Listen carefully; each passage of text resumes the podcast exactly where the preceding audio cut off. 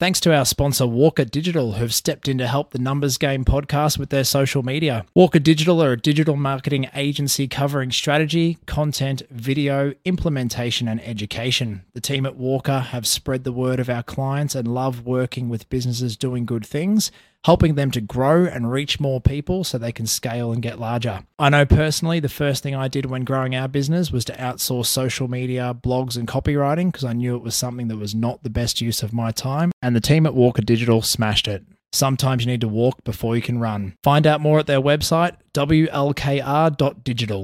This podcast is for educational and informational purposes only. The conversations are of a general nature and do not qualify as financial or tax advice. We recommend before you make any financial decisions, you consult a licensed professional. Individuals on the podcast may hold positions in the companies discussed. Welcome to episode 49 of The Numbers Game. It's Jace, Nick, and Marty here again, coming to you live on whatever you're listening to us on.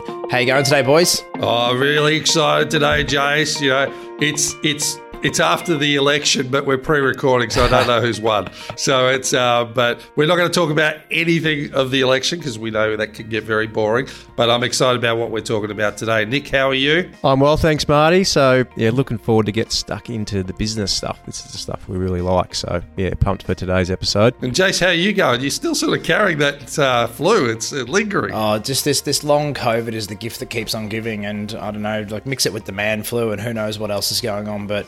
I've just had you know lungs of copter smashing. But i'm again i'm pushing through guys. I'm here to add value and, and provide the extra insights with you two lovely gents. And um, let's kick off with what we've got on today's show. Marty what are you bringing to us today? Well, today I'm going to talk a little bit about uh, customer loyalty and the damning stat on that, which I think a lot of business owners will find interesting.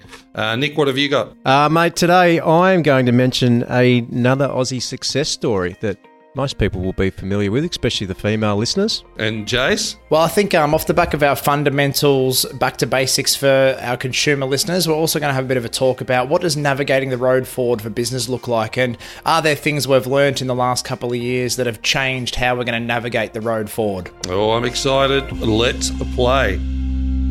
Right, guys, reading the play, probably my favourite segment. We bring interesting articles we've come across, news, tips, or resources we think are worth sharing.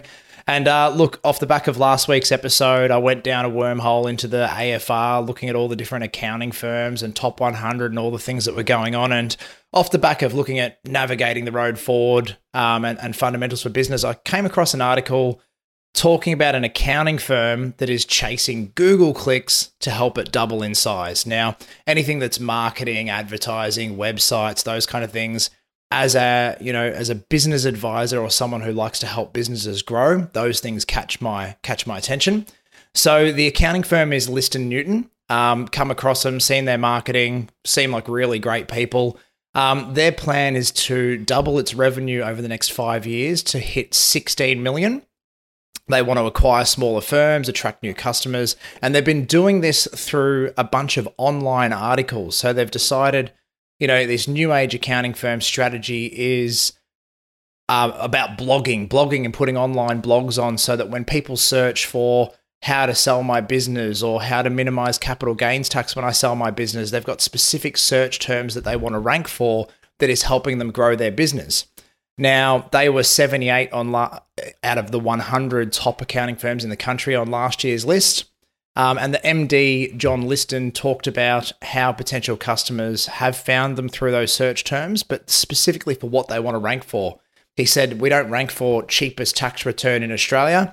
We're ranking for things that, that are helping our solid business accounting fees grow.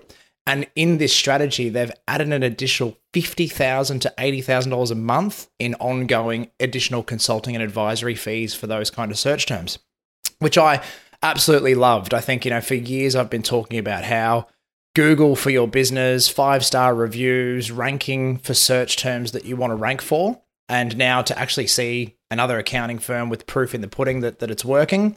Um, some of the numbers that, that I found interesting, they're currently at 6 million turnover.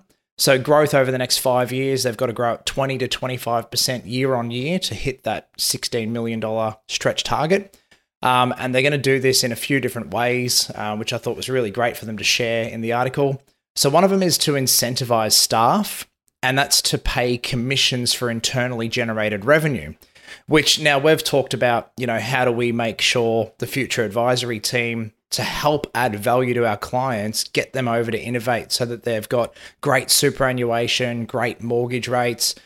One of the ways they're doing it for their internally generated revenue is when a staff, when a team member identifies an upsell, that can help add some commission to that team member's salary, which I found really interesting. I mean, there's probably not a lot of business models out there that are doing it in that way. And if they are, I mean, looking at the way they've grown over the years is, is interesting. Um, revenue growth from digital marketing. Again, not a huge amount of accountants are pumping money into digital marketing. And then also they've expanded into overseas operation and hired nine in their offshore team in the Philippines. So a couple of accountants, a couple of bookkeepers, and a couple of admin team members. So um, these are the kind of articles I think are, are, really interesting for business owners. So if you're, you know, you don't have to be an accountant like me who gets interested in these, but if you're looking to grow your business um, and you're in a particular industry, model the masters. Have a look who else is out there doing a really good job and being well perceived in the market. And there's no reason why you can't. You know, um, I read on some of my notes the, last night. It's called R and D: rip off and duplicate but do it in your own way that makes it authentic and organic for your business.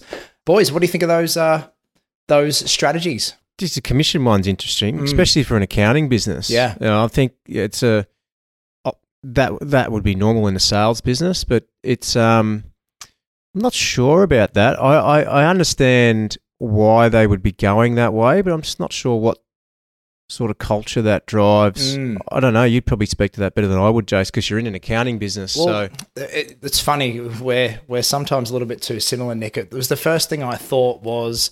What would that do internally if an accountant that was client facing has the most opportunity, let's say, to upsell, but then one of my superstar client service coordinators or admin team may not have the opportunity because they're not talking to clients about, you know, ha- having a review of their super or their home loan so that team member would miss out on these potential commissions, and would that cause a a rift in the team from a culture point of view while somebody's making it rain in commissions and somebody else is kicking back doing the heavy lifting in in in a different team that doesn't have access to that. So yeah, it'd need to be well managed, that's for sure. I think you could do it in another way though. You know, there could be a profit pool for a mm. certain uh, for a certain section or a certain team. Mm. Um, May, and look, may, may, maybe that is how they're doing it. Yeah. Who knows how they're yeah, logistically true, doing it? Um, so yeah, it's it's interesting, and I, I, would say it's you know there wouldn't be many accounting businesses doing it. And look, the the other stuff to me makes sense. We we definitely understand the power of Google reviews. Um, digital marketing is um, what we think will will fuel our next phase of growth. So yeah, it's, it's all good stuff. And I wouldn't say they're aggressive targets. Really, it's six to sixteen over five years. Yep, Marty.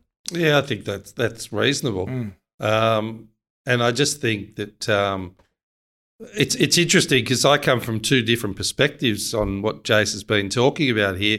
Prior to actually running my own podcast, uh, I would have said write quality content mm. and don't worry about algorithms. Yep. Because you're drawing in the market that you want to draw in.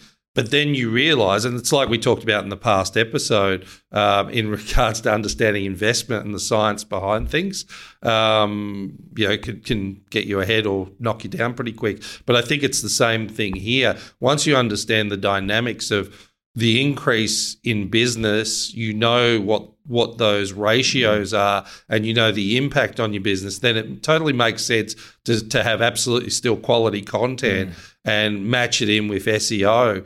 Um, and like I said, five years ago, I would have disagreed with that because that would have only churned out a certain percentage, which I wouldn't have liked. I'd like more impact for my content. So I would say I'd rather have an 80% um, upswing in sales on a limited amount of content because I'm getting most of my efficiencies out of that. But you're playing very small in a small patch. Mm. Whereas now, when you see what some of these businesses can do for your business uh, in optimization, it just makes sense. You can ratio it through throughout the business. So I think on that level, I think that's that's um, it. Yeah, you have to look into that now, or you get left behind.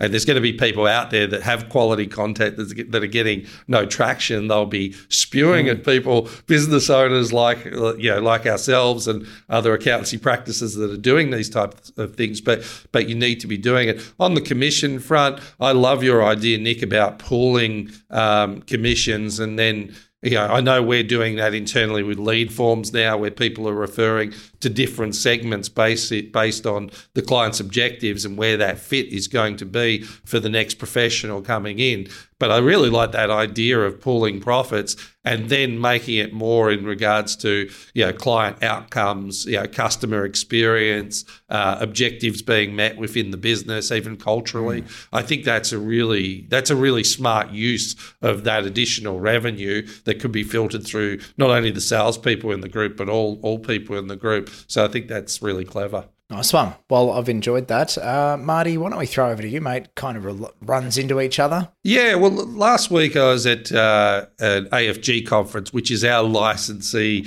in the uh, in the finance industry, and they had a fantastic uh, chat on marketing, which which I thought was was interesting. And there was a damning stat on customer loyalty. So this is strategically for mortgage broking, but this could apply, I would think, across any service industry in regards to what an individual salesperson would think on a good service experience for a client, what percentage of those clients would come back to them.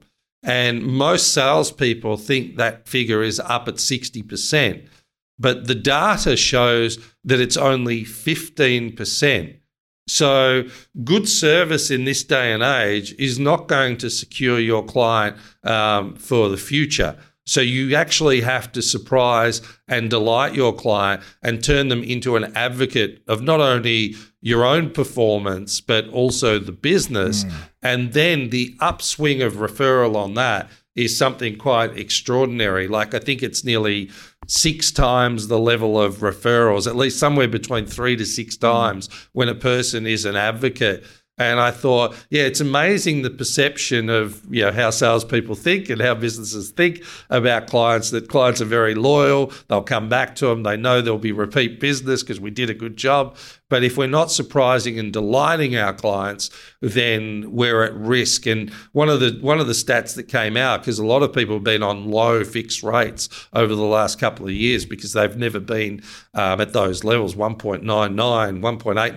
Now, all those fixed rates have jumped to 4.3, 4.8 on three year, five year rates over the next few years, uh, three to five years. So there's going to be nearly 2 million uh, customers out there wow. that are going to be looking for you know new rates and they need that service to work through what's best for them at this time now for the next two years. So if you're not proactively servicing your clients, so we're really focusing in on this because they they will go, they will go, and they'll see the next ad on TV and be triggered to ring someone else. So it's really important that not only are we on top of those uh, market indicators to deal with clients effectively, but also that we're developing the relationship deeply with clients. Surprise and delight, and then the ongoing service is really important too. And you can use tech. You know, it might be out of ten touch points, eight touch points can be tech and still be personalised to the individual, but there still needs to be a human element a couple of times a year as well to really integrate that that relationship with the business. So I thought there'd be other service providers out there, other business owners out there that would be thinking, "Yep, we do a good job, but we have to well and truly exceed expectation mm. in these types of markets and think about ways to surprise and delight. So for me, might be personalized gifts to clients as a standout. You know, send it to their place of work instead of their home. Mm. So they they showcase it to other business owners. You know, monthly touch points. Make sure you get in touch with your clients too. Really important. Guys? Couldn't agree more. And I think there's a couple of key things there.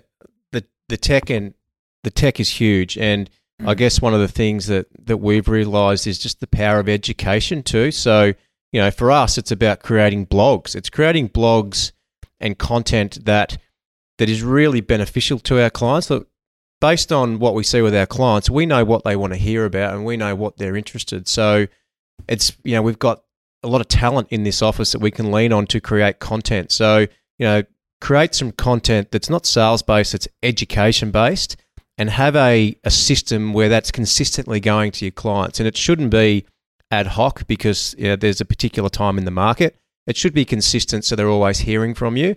And you know, back to your point around the phone calls and the touch points, I think yeah, the, the gifts and, and, and whatnot are great, but there is nothing better than picking the phone up and calling a client. Mm-hmm. There is absolutely nothing better. Absolutely. Most of the time, I found when I was in sales is you generally pick up pick up more business off that conversation, whether it was the universe or whatever it was. Mm. But I found whenever I called the client, a lot of the times it was, oh, I'm glad you called because hey, I'm thinking about doing this. Yeah. Or I spoke to to Jane Smith yesterday, and she I was I was thinking about you. You should talk to her. So we spend well, maybe not so much anymore, but you know, I used to spend so much time in the car in sales that I would use that time to write down a client list and just give them a call. How you going? And that that will exceed any gift, any hamper, uh, you know, any any blog.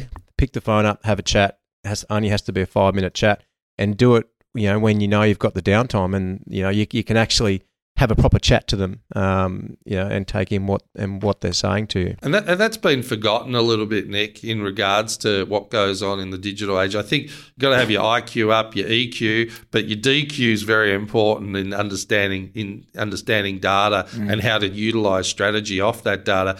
But those touch points, I just think is um, is exceptional. Sorry, mate.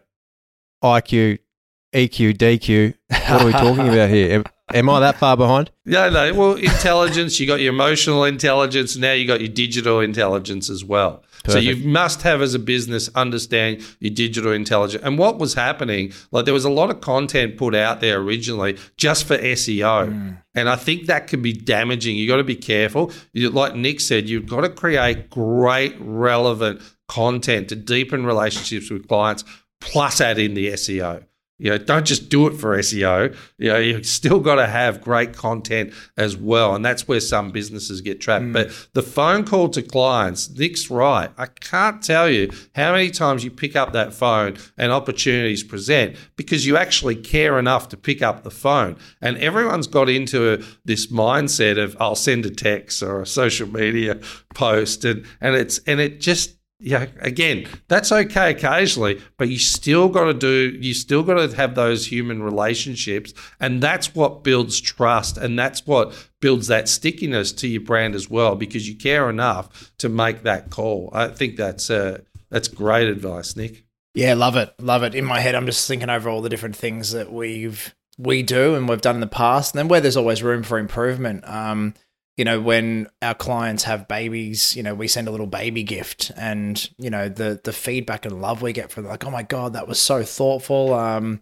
you know, uh, every single day the team post whose birthdays it is into a channel in Slack so that the whole team knows, well, geez, if I speak to that client today, I'm going to wish them a happy birthday and they're going to know that I know their birthday. Or we go out of our way to to call or send an email or send a message um, for birthday. So all these little extra touch points that just add some personalization into the relationship. Um, so that then, you know, a week later when you do call up and do the check-in, they've got a text or a message for their birthday. They're, you know, they've got a gift from in the last six or 12 months for something that's happened in their lives. And, you know, they're probably from a customer loyalty point of view, why would you be thinking of going anywhere else when you've got all of these different things set up? Yeah, it's amazing that birthday call to a client. How how great that mm. is. You know, a lot of people, you know, get they get texts and all sorts of stuff. Hundred comments on mm. Facebook, but you know, someone to actually pick up the phone is is now unusual. And actually, I found that the people that do that really do care. Mm. And that's my presumption, but that's that's my feeling. And even like from a business sense, I saw something. I did a presentation at um, Jess Stevens. So shout out to Craig Stevens um, the other week. And what they did, and you always, this is why it's great getting out and about again and seeing faces again, no masks, seeing faces and seeing other businesses have great ideas. Is um, they actually had even internally, you know, people that had birthdays on the screen, like who are we celebrating this week? And everyone, you know, obviously congratulated them. Just little things like when everyone was in the room uh, and people were having babies and stuff, and they they highlighted that, and I took I took something away from that. I thought, you know, we we do great things as well, but I I just actually really liked that being in the room and people being celebrated in the room. There was something about that that was very powerful too on a business front. Love it, Marty. Well, on a business front, Nick, you've got an exciting business story of uh, Aussie success. I have, and uh, our boy Sam Wood. So most people will remember Sam Wood. Uh, I know Jace, one of your absolute all-time favourite shows from The Bachelor. Batchy, yeah. And Sam Wood was the 2015 Bachelor winner.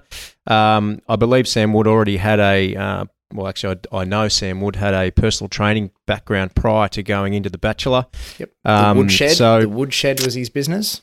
And I, I, had a, I've got a feeling that he went into kids as well. Um, in, in and around Bayside, Melbourne, he had a business where they focused on you know getting kids healthy. Oh, wow. I think. Anyway, um, so Sam is a uh, well, I guess an entrepreneur at heart. I, I've watched a podcast with him, and he was an entrepreneur from from day one. So you know, leveraging his 2015 status, being the Bachelor winner, and you know, let's not beat around the bush.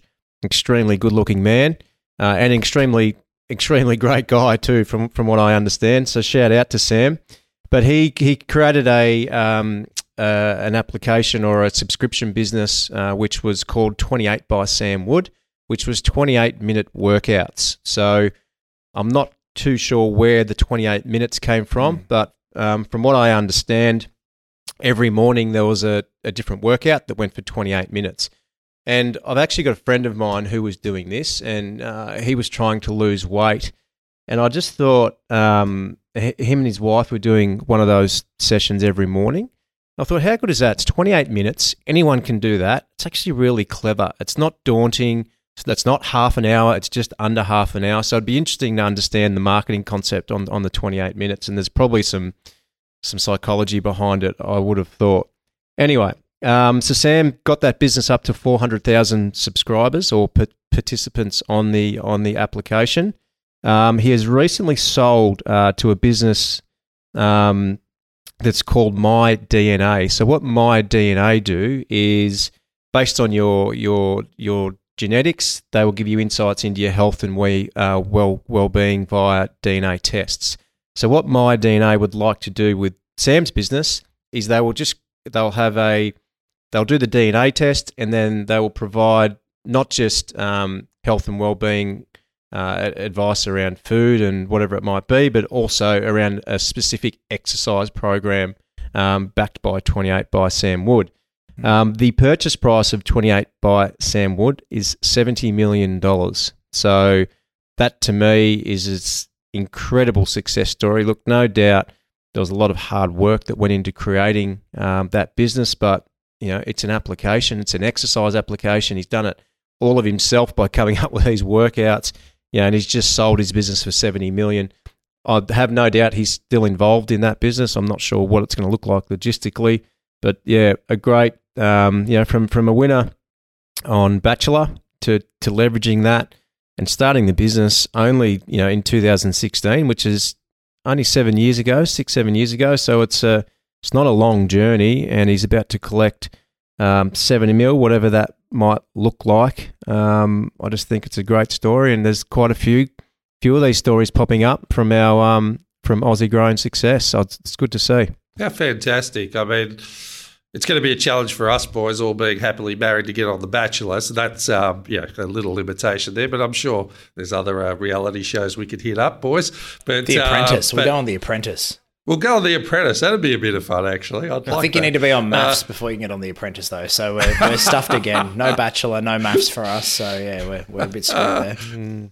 But what a great what a great story and good on him because like like we know that uh, that sort of success doesn't come with uh, that comes with a lot of hard work. And I love the fact that we've talked about uh, in previous episodes with Tommy, our producer, following your passion, and he's turned that passion into seventy mil. I mean, my goodness, I, I think that's it's great how those dots join, and um, yeah, I think that's incredible. Well, mate, can I just say too, and I, I failed to mention this, but this is just the start.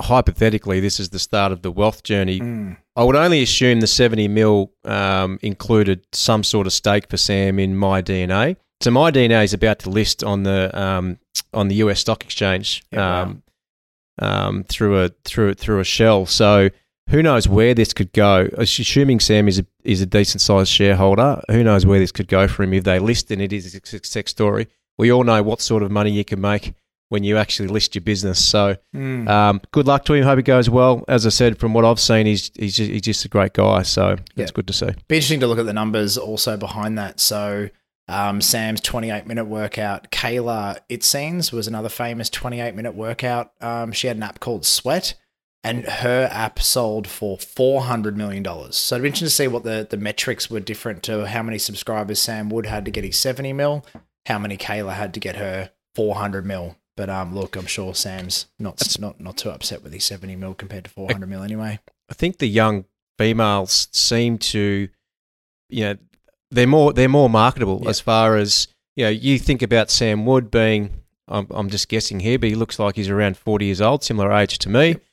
Um, I'm not buying a T-shirt because Sam Wood's wearing it. I'm not buying, um, you know, a, a, a particular act, uh, set of activewear because Sam Wood's buying it. Whereas I think that, and I'm just assuming this, Mm. but you know, young girls see other young girls wearing something, so I just think they're more marketable as far as pushing more products. Yep. Um, I could agree with that. I- that's that's my assumption. I don't think it'd be subscription based. I, I love the idea of the merch off it. Like I think that's really that's really smart. Actually, Mm. it's. Uh, but can, can we do this in accountancy, Jace? You- got some fantastic uh, streetwear that you've got on today. Head over to YouTube. uh, do you, but, but what about the subscription model in accounting? I know that some accountants obviously utilise that over a course of you know a year's annual uh, payment over over months. Yeah. is that is that happening? Yeah, definitely. More often I think than not? um, you know, from from looking at the value of a business, if you've got locked in revenue that's and uh, it's subscription based, it drops into your account every month. It's spread out over twelve months, and it's growing month on month. So your annual recurring revenue continues to grow. That's a good telltale sign of of how to value a business and increase the value in a business. So.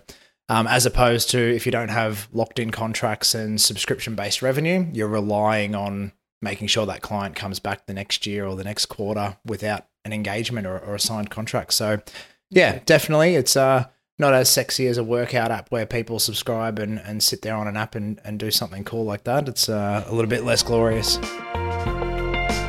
We'd love to hear from you. Send us an email hello at the numbersgamepodcast.com.au. Okay, it's that special time of the podcast, listeners, where uh, we learn from the mistakes of ourselves and others in losing it.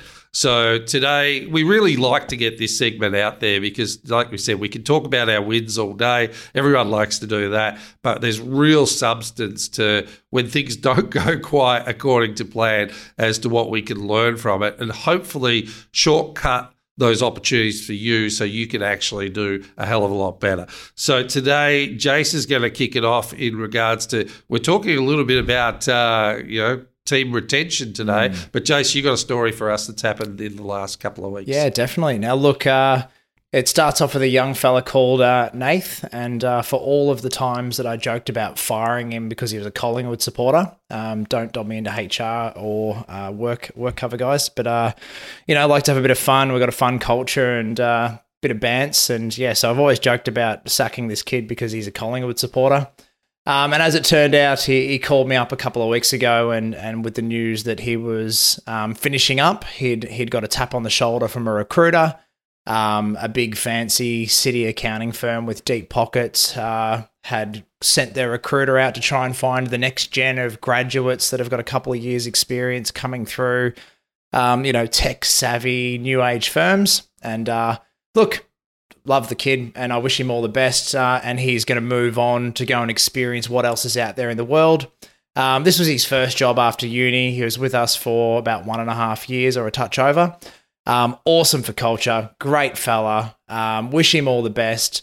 But I share this story as a bit of a lesson in in the war for talent as unemployment continues to decrease and as businesses are looking to hire great talent for your business, this is going to continue to happen, and you need to be aware of, you know, was there some things we could have done to mitigate um, this happening? Potentially not, but at the same time, I look at it and go, maybe we didn't have enough talks about the plans for his role moving forward.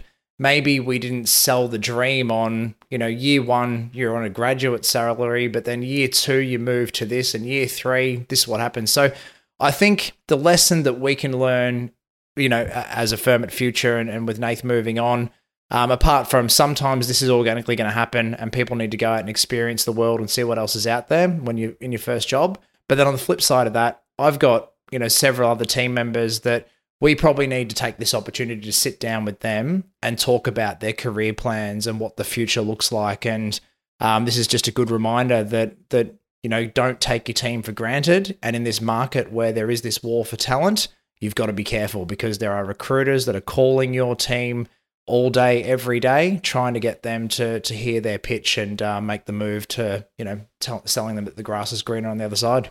Yeah, it's a good point, and I think you just get so busy, don't you? You get mm. so busy in you know driving your business forward, doing the day to day stuff that it is very easy to forget. You know, we've all been guilty of it, including me, but it's very easy to forget that there's there's people in your business and they're on their their own journey. You know, they they they want to be sure that that they're growing as much as your business is growing. So, you know, we believe so much in our businesses, otherwise we wouldn't do what we do. Mm.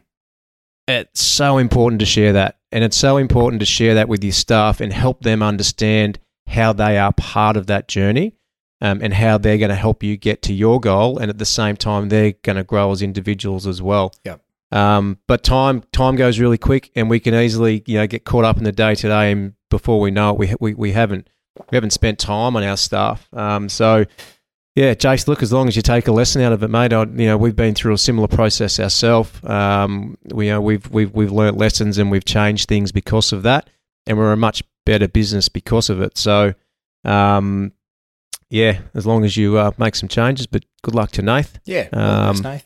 Jace, do you, do you think in hindsight, is there anything personally you could have done? Because again, like we say, we get busy in business and we talk about scaling businesses and all the all the corporate corporatized stuff we talk about. But again, like Nick makes a good point with that human element. Mm. Is there anything personally you would have done differently? Because I think that helps as well for people. yeah, there. definitely. I think it's a, a, tough balance in in the business owner how much time we can individually have for each individual team member.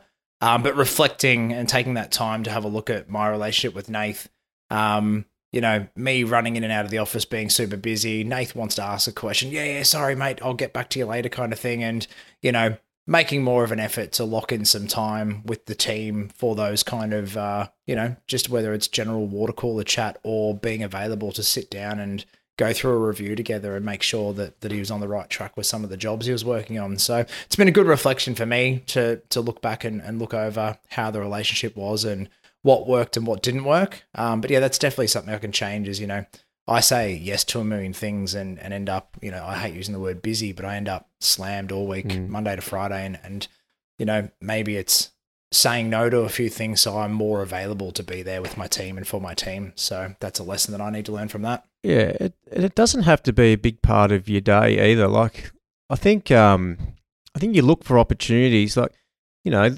take put in your diary to have breakfast with someone once every 6 months. You've got to eat breakfast, you've got to eat lunch, even dinner. Like, you know, I've taken numerous staff out for a bite to eat at dinner after work. Mm. Uh, they appreciate that you've got to have dinner anyway. So it's if, if it's very hard for most people, particularly in small business, to set that time aside during the day because we're all super flat out mm. and we're mm. trying to drive revenue.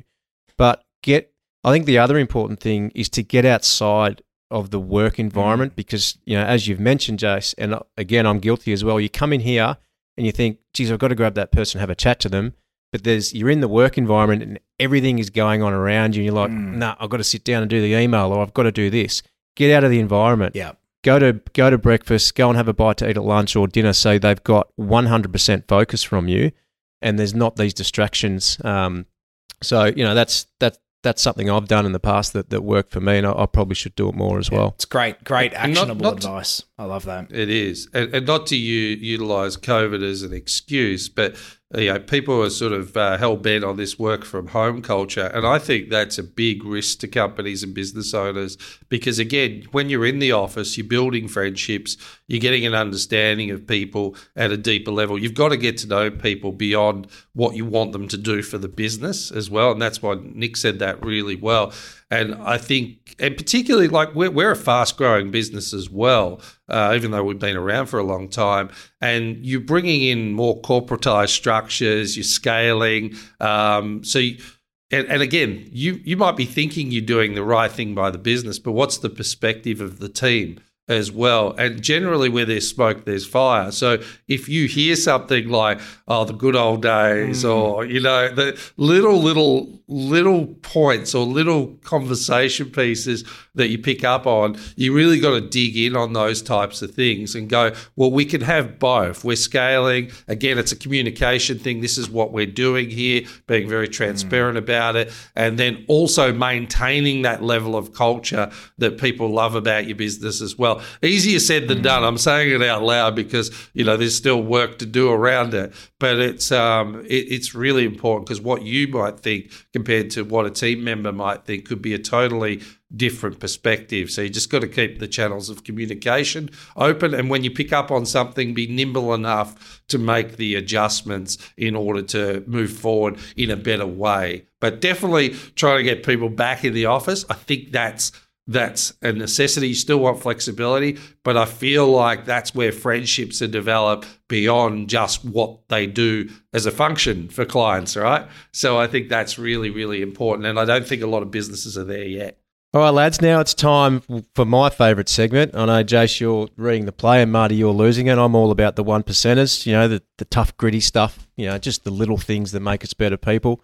Um, I'm really keen to talk about this today because it's, um, and I'm going to throw to you in a minute, Marty, but this is something that our business is going through at the moment. And I think a lot of businesses are, whether it's because of the investment market, the housing market, an election, uh, COVID.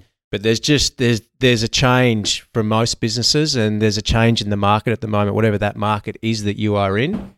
And how do you adapt to that market? You know, making sure that you're consistently thinking about the market that you're in and what you need to do different as a business to make sure that you get through the current period and not just get through it, but actually grow and take advantage of what's happening. So, Marty, I'll throw to you. You've got some really good stuff to share with us on, um, I guess, what we're doing in our business. Yeah, I think I think you can get very complacent on last year's results, utilizing last year's strategies, mm. right? And I, I, I think and you have to be very careful as a business owner or a salesperson that you don't get caught up in that trap. Uh, so you really need to meet the market where it's at now. And I've always thought the market is uh, the best way to describe it is what's the need for what you do now mm. and over the next six months and 12 months. And it's a really good way to just ask that question and get an answer to it for yourself. The other question I always ask is, you know, is is your capability to adapt to that market? Like, can you do it yourself? Do you need other people in your team to execute on that? Do you need external parties to execute on that opportunity? And how difficult is it to replace your service? Um, so that's more defensive, but I like what that question brings up. So we're in the mortgage game. So, how difficult would it be to replace what we do?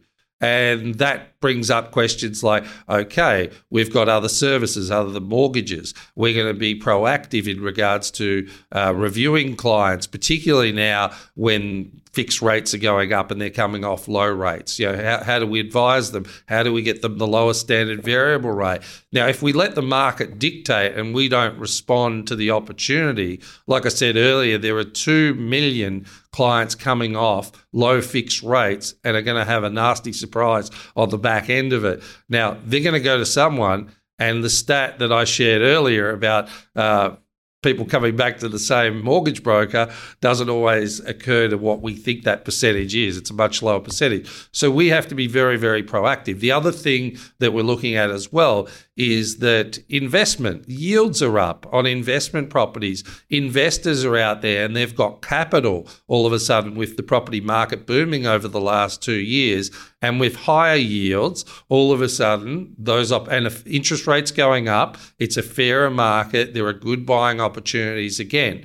So again, we were in a high purchase market over the last two years with everyone upsizing, downsizing, moving regionally. Uh, you know, it was it was it was a it was a purchase fanfare. It was amazing what was happening.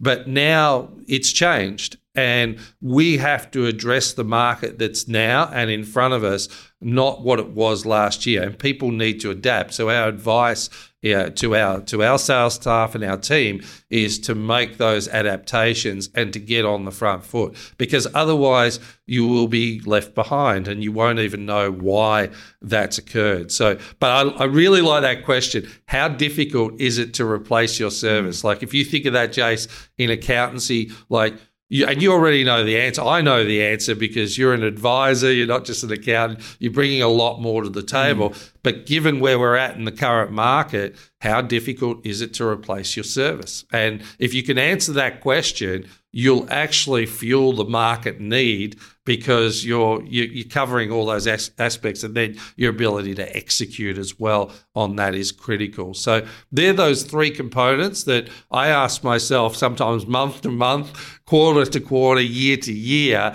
and you find that you now sometimes you can miss you can misjudge, that's fine. Mm. But at least if you're asking the question, you're having a red hot crack as to where the market's at. And it usually brings very good results if you're doing that. So, thoughts? It's all gold as always from you, Marty V. That's why oh, you're the geez. leader on this Stop program. It. But um, look, I, oh, let's look. They're, they're great points, and uh, uh, just just to add to that, I think the other the other thing is, you know, with what's occurred in the last two years with COVID, how does your business look different? And mm outside of just generating sales and you know knowing where that you can now generate sales and maybe having to pivot it's well what else looks different in your business? You know for us we're looking at our premises and our premises is beautiful and it's something that we did just before covid but we're realizing now that um, and, and this is just to give people an example that now that there's more Zoom meetings, we've got more people in the office. They're not outside of the office anymore. Mm. So what does that do? It makes the office crowded as far as meeting rooms go. So yeah, we're now rethinking. Well, what does our business, our premises need to look like the next two or three years? Probably need to get some more meeting rooms so people have some quiet time to do their Zoom meetings. Yep. Um, we're then looking at our brokers, and our brokers traditionally, when they were going to see clients, might have done two meetings a day, three meetings a day. They're now doing up to five and six meetings a day because it's on Zoom. So it's far more uh, efficient. Mm-hmm. But then we risk the burnout. And Jace, you and I spoke about this, but there's the screen time, being on the screen all day. So ensuring that they're not getting burnt out because they're actually doing six meetings a day now and just, you know, being aware of that. And do our numbers change? So if we are being more efficient, we are doing more meetings, does that affect our productivity per broker or per per salesperson? So there's lots to think about, and there, I just want to give some examples because they're what we're thinking about, and every business will be different. But we are in an extremely different world to what we were two years ago, um, from a market point of view, but and also just the functionality and your day to day, the day to day running of your business. So I, th- I, think we might need the cone of silence at uh, people's desks. And you make such a good point, Nick, in regards to how we've changed because uh, before before COVID, people would go out and see mm. clients on their meetings, or people would come in on the meetings. It was very easy to book. But now with Zoom, they actually need the meeting room for the Zoom, so they're not doing that in the, in an open space where people can overhear that meeting. So it's really interesting, isn't it, how that dynamic has changed, and now we have to think about you know potentially creating pods where people can have that privacy and do their Zoom meetings. So it's it's amazing as to the difference from two years ago. I find. Yeah. So, but a brilliant point. Yeah, it's interesting what, what, looking at the changing office spaces and, and the requirements. Um, I actually completely agree. There was times where I'd walk around. We're at the Commons in South Yarra and got another office in Narre Warren. Um, spaces over in Perth. Um, all of these spaces were all kind of built and, and fit out pre-COVID, and now with the many many people more back in the office now, but if I end up on a phone call or a Zoom where I need some privacy, I'll go walking to look for, and there's so many pods and so many private office, um, private phone booths in the in the Commons in South Yarra, all full. Basically, all day, every day, they are full, and it's kind of one in, one out because this is the nature of of how people are operating now. Even though we have flexible and remote working, when people are in the office, their clients aren't necessarily coming to sit with them face to face. So you're not going to the coffee shop to grab a coffee with your client, or you're not sitting in a meeting room doing it face to face. This new Zoom meeting world has changed the landscape of what our office spaces need to look like. And same thing um, that you said, Nick, when you got all your team in the office on their on their phone calls or Zoom calls, as opposed to being out at meetings, what that does in the office from a, a noise and sound, you know, you got to change your equipment all of a sudden. You need better kind of noise canceling headphones and microphones so that it doesn't sound like you're working out of a call center. So that's mm. definitely changed changed that element there. And um, yeah, look, Marty, you touched on as well is you know the change in in customer experience or you know, if you aren't seeing your clients face to face and you are going to jump on a Zoom, you do have more time to fit more into a day. Um, and that, you know, Nick, sorry, you said that, and driving productivity. But the burnout and mental health side of sitting there staring at a screen all day or being locked in a bedroom at home has its other effects as well. So while there has been an increase in the amount of meetings you can get through, I think productivity probably hasn't gone up as much as I would have expected knowing what we know now. So it's it's interesting because I notice that at the end of the day, when you're on a lot of Zooms, um, it almost dehumanizes the process to a degree. And I'm, know, I'm, I'm really looking for that interaction with people. I really mm. enjoy that quite naturally. And I noticed when people, we had a sales meeting in the office last Wednesday, it was fantastic. Like it was actually really great to see people talk to people, engage with people again.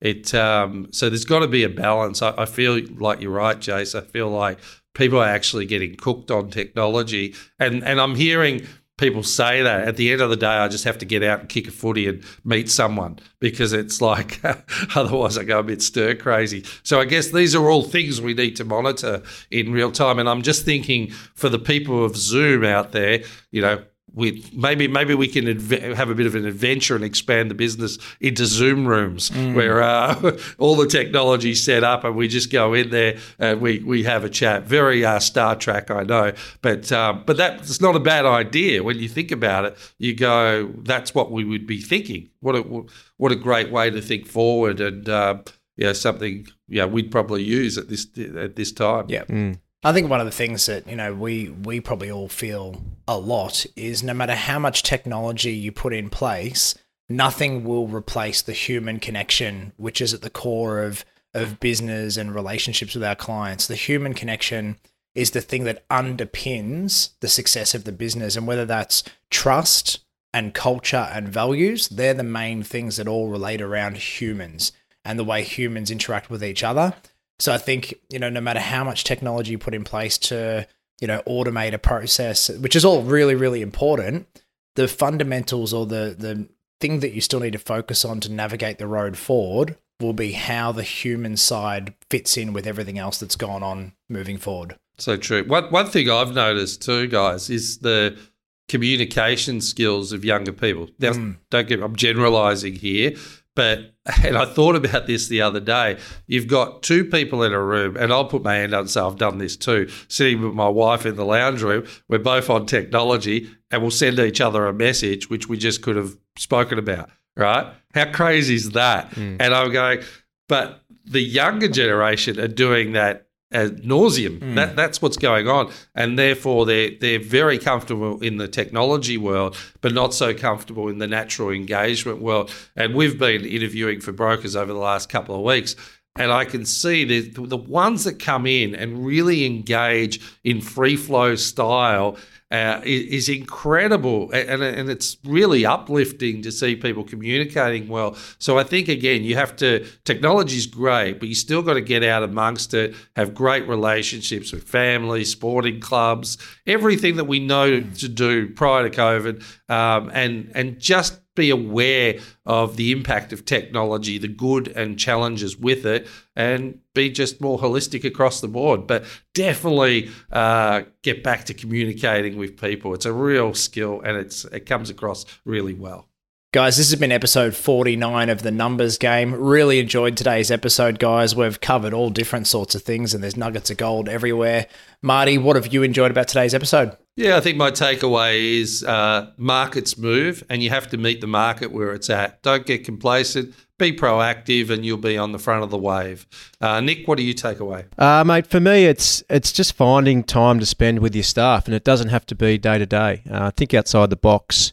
Um, you know, I spoke about maybe t- having a breakfast or uh, a lunch together and getting outside of that work environment so you can really engage with proper conversation and you don't have distractions. Well, guys, basically, what I've thought about here is business may look different, uh, our office space may look different, but at the end of the day, ultimately, if you've got great culture, great values, and the mission and vision of your business is clear and strong, well articulated, and shared with your team, you're going to be on the right track because the core and the fundamentals are there. And Marty and Nick, human. Remember, the human element in everything that we do is so important and stay connected with your people. Well said. Stay human, people. Stay human. Uh, you've been listening to the Numbers Game probably on uh, Spotify or Apple Podcasts. so put the headphones down, go and have a breakfast, go and have some fun. Tell a friend about the Numbers Game podcast. We are here to serve, and we will take you out for breakfast if you want. We'll do a little group thing. Come on, we can do that. So, yeah, tell your friends, family, associates. Uh, you can catch us at LinkedIn.